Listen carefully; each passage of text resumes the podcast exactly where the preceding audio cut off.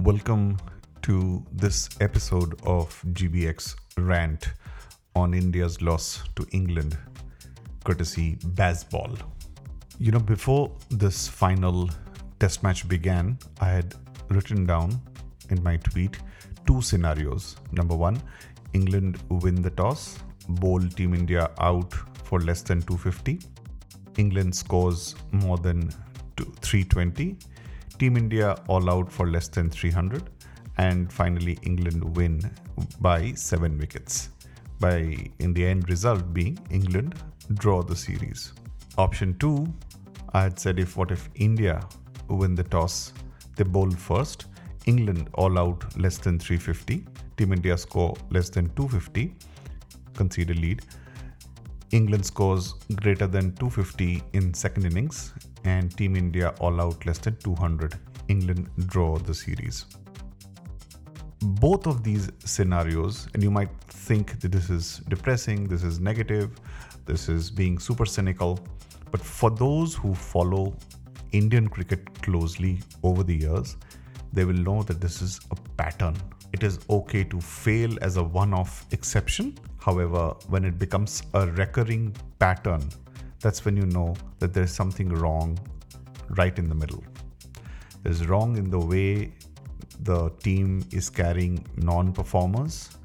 It's wrong in a way where the team is choking while trying to win big matches or crunch matches. And what's more appalling is, despite knowing all of this, nothing is being done about it. Or if it is, it's not evident. Whatever is being done behind the scenes, it's not being very evident. It's almost become very predictable as to what will happen. So when I was seeing the pie chart and India was leading 7 sessions as against 2 for England up until day 3, I was saying, heart of hearts, this means nothing. It means jack shit. Why? Because the crunch days are the third innings, right? Or the third day or the fourth day is the crunch part. How do we perform on the fourth day or the third innings? You know, first innings, we batted, we almost succumbed, but heroics bailed us out. And then in the second innings, when we could have completely batted England out of the game, out of contention, out of baseball statistics, we just left the door open and let them in. If you had watched closely, you will know the difference between the intensity of day 3 and day 4 was unbelievable. It is poking in my eye. There was a body language which was low. People were just meandering on the field. There was no sense of urgency. There was no intent. None of the aggression that we saw up until day 1, 2, 3 was evident on day 4. The question is why? What's changed? Did England suddenly up the ante? Did the pitch become so benign that you couldn't get the batsman out? Well, the other team got all the 10 wickets, didn't they? So then if it was benign for you, it would have been benign for them as well. So there isn't any argument that holds true other than the fact that Team India just let their guards down. Now, this is the what that you will hear in post-match conference. This is the what that you will hear in pressers and all those things. Nobody is trying to understand the why. Why the hell is it happening? We understood you batted badly, you dropped catches, you bowled wayward, you panicked, and you set the field wide open, and you actually bought into baseball bullshit. Question is why? You have been batting belligerently, or you've had outright hitters in the name of Virender Sehwag, who probably was, or even if you go back further, Krish Srikkanth used to bat very freely. And yes, test cricket on those times were different, but there was never a dearth of players right through the ages, 90s, 2000s or 2010 onwards, where we had aggressive batsmen. So why are we suddenly overawed by Bazball theory right now?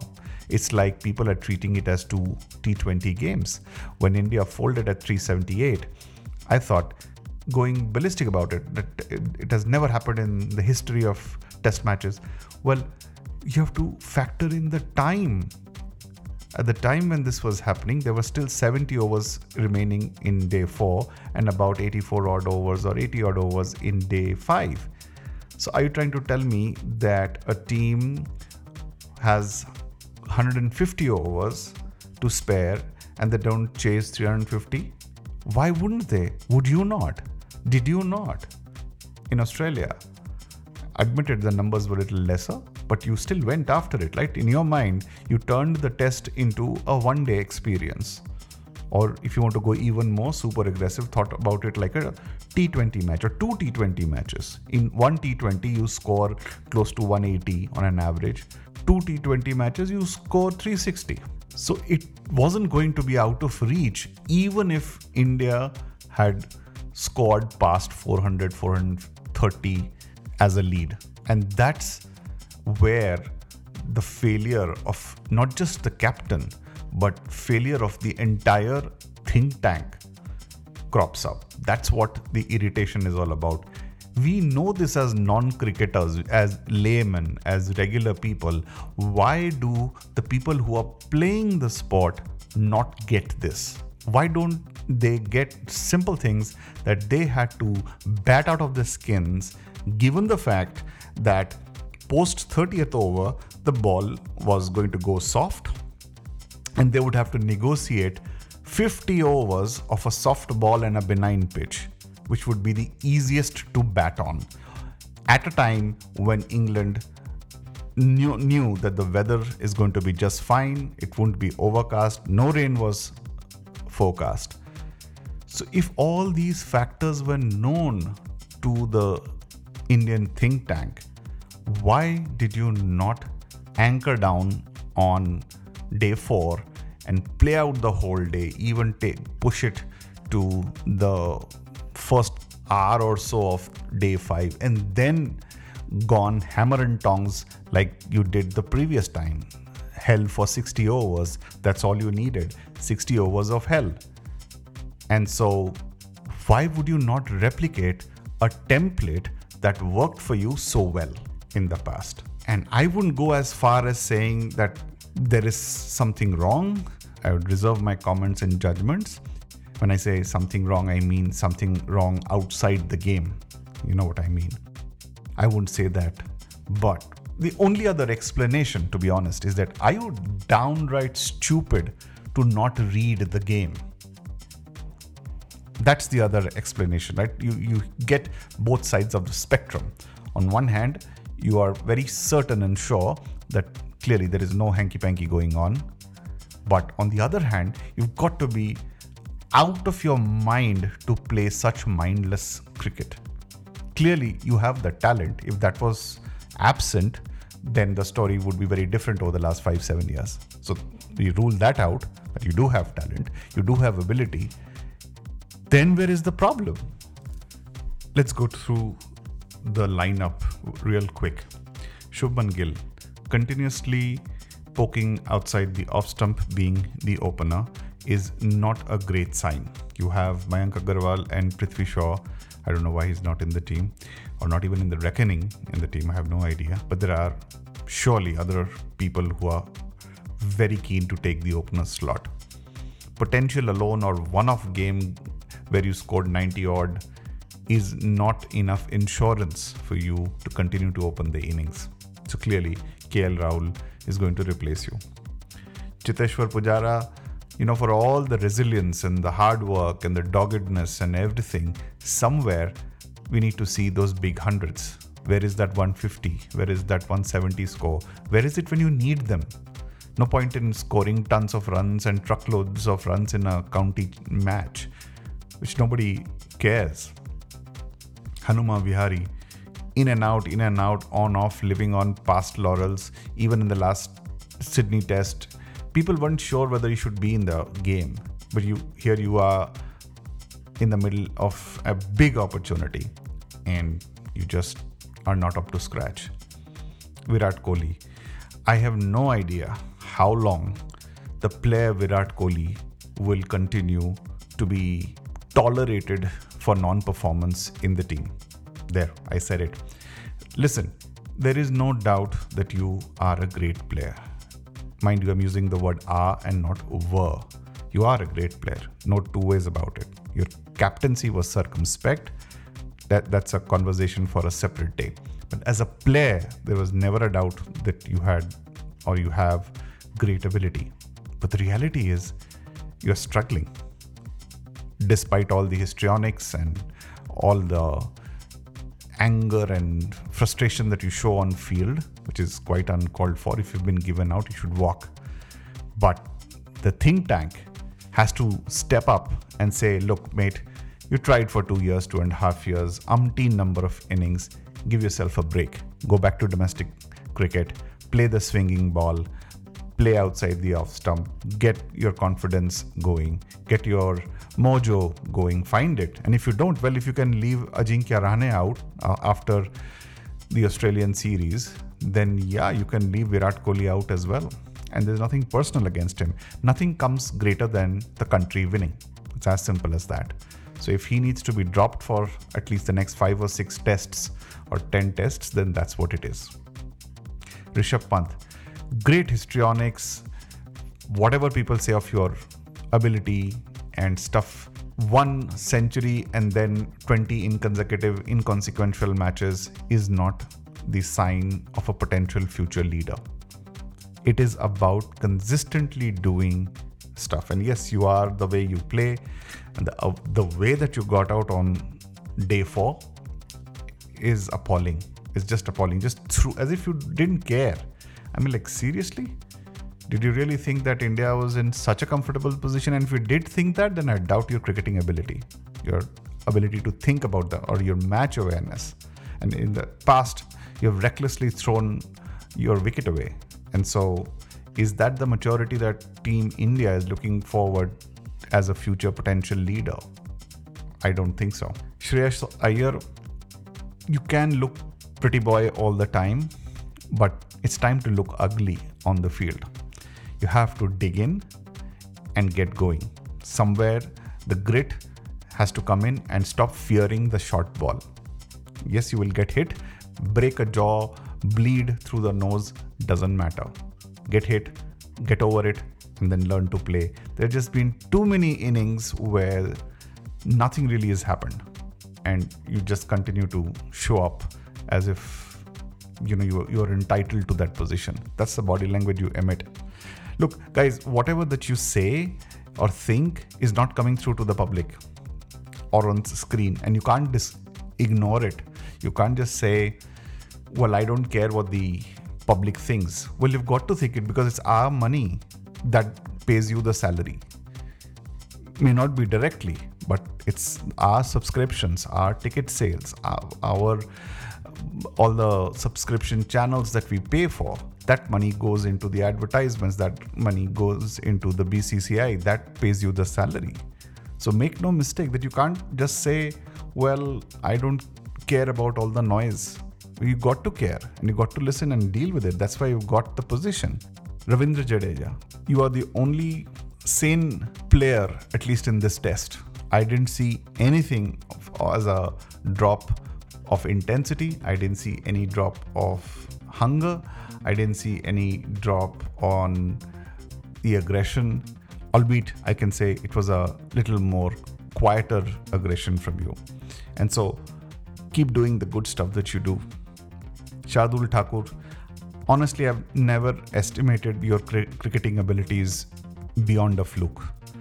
Yeah, one can argue that you've been lucky multiple times and so it's not luck, then there must be something to it. But somehow, and I have no scientific evidence or mathematical or statistical evidence to back this up, it will take a little more time for me to believe that you are genuine talent and will have a place and you belong in the national squad. At this point, I don't think you belong in the national squad. You bowl half trackers at 130 plus or thereabouts, which is not something. And most of the wickets that have come to you have because the batsman went after you. They just keep chasing, and so they get out, right? So that's not unbelievable skill. And with batting, yeah, one-off innings here and there, but you've rarely shown the ability to finish an innings. So I don't know why you warrant a place in the team. Shami, can't complain for the heart that you bowl, but it takes time for you to switch on, doesn't it? It just takes time for you to switch on and get going. It's like, I remember this conversation that I heard from the Australian dressing room somewhere, that switch on from ball one. You know, Josh Hazelwood, switch on from ball one. That's something I would want to see as an improvement when you get started. You're already warmed up, you're ready to go, you're right on the money. And sometimes I think you got to remind yourself that you are good enough a bowler to bowl Yorkers. It's not just Bumrah's responsibility. You could do it as well. That brings me to Mr. Bumrah. I clearly don't think you're captaincy material by any stretch of imagination, and so I was appalled to see how you were given that role. You've not displayed anything in the past to show leadership ability or quality. Tactically placing fielders here and there is not what captaincy is all about. It's about people management, and so Team India got this wrong. That doesn't take away from the fact that you are a good bowler, and it also doesn't take away from the fact that you've gone off the boil, at least for the last 2 years or so. The heightened sharpness that we saw in the 2018, 2019, the last Australian series or the series just before that is clearly missing. It could be fatigue, it could be over expectation, it could be complacency, I don't know. Somewhere the sharpness is missing. It is there in small bursts, 3 overs, 4 overs, but the edginess that there was there in your bowling, which was constant aggression, where people didn't know what to expect, is on its way down. And somewhere before it hits a place where people are easily picking you off for boundaries and runs, somewhere you got to do some retrospective thinking or introspection to fix that or bring back that mojo. Siraj, you've got to pick up pace. Great energy, great enthusiasm, everything is fine. 139, 140, you need that extra yard of pace, maybe 144, 145 with your level of energy. Awesome. And whatever little that you guys have done as batting, giving that extra 10 runs, 20 runs, you know, extra 10 runs, 20 runs towards the end of the innings, that is very commendable, and that goes for Shami and goes for Bumrah and everyone else. So all in all, if you see, as an outsider who clearly doesn't have insights into what's going on in the team, this is the impression that you're getting. And I don't claim to say that this is a general opinion for everyone, but for folks who follow Indian cricket from a very objective cricketing point of view, I know of a lot of people who would concur with this assessment or analysis. Now, you can come out all guns firing and say, look, that was an aberration. But this aberration has been happening so many times now that it's become a pattern. So clearly it's not an aberration logic that will flow. So what is the real truth? If nothing else, go on a social media platform, go on an interview and let us know the real deal. What is the truth? Is there some problem between the players, between the management? Do you not like Rahul Dravid as a coach? Do you want Shastri back? I don't know. What is it you want? I'm completely clueless as to why a talented bunch of cricketers who have a lot of ability fail to deliver when it matters. I mean, how many more English series do you need to understand to leave the ball alone? How many more times that you need to lose a series in England to learn to play outside the off stump carefully? Or is it that you're not listening? Is it that you think too much of your ability and do not respect the conditions? People expect you to win big matches, big moments, crunch matches, not just back at home, but on all conditions. And that is when you can stake a claim as world champions, notwithstanding the WTC points table. If you are a champion, you play like a dominant champion, like the West Indies did in the 80s or the Australians did in the 90s and early 2000s. They were not just marginally ahead, they were miles ahead from the next best team of those times. And so if you aim to be that in the next 5 years or 10 years time consistently, then you have to play cricket, which is a class apart on all conditions, where you do not give a sniff, a whiff of opportunity to the opposition. That's when you know that you are the best of the best. End of rant.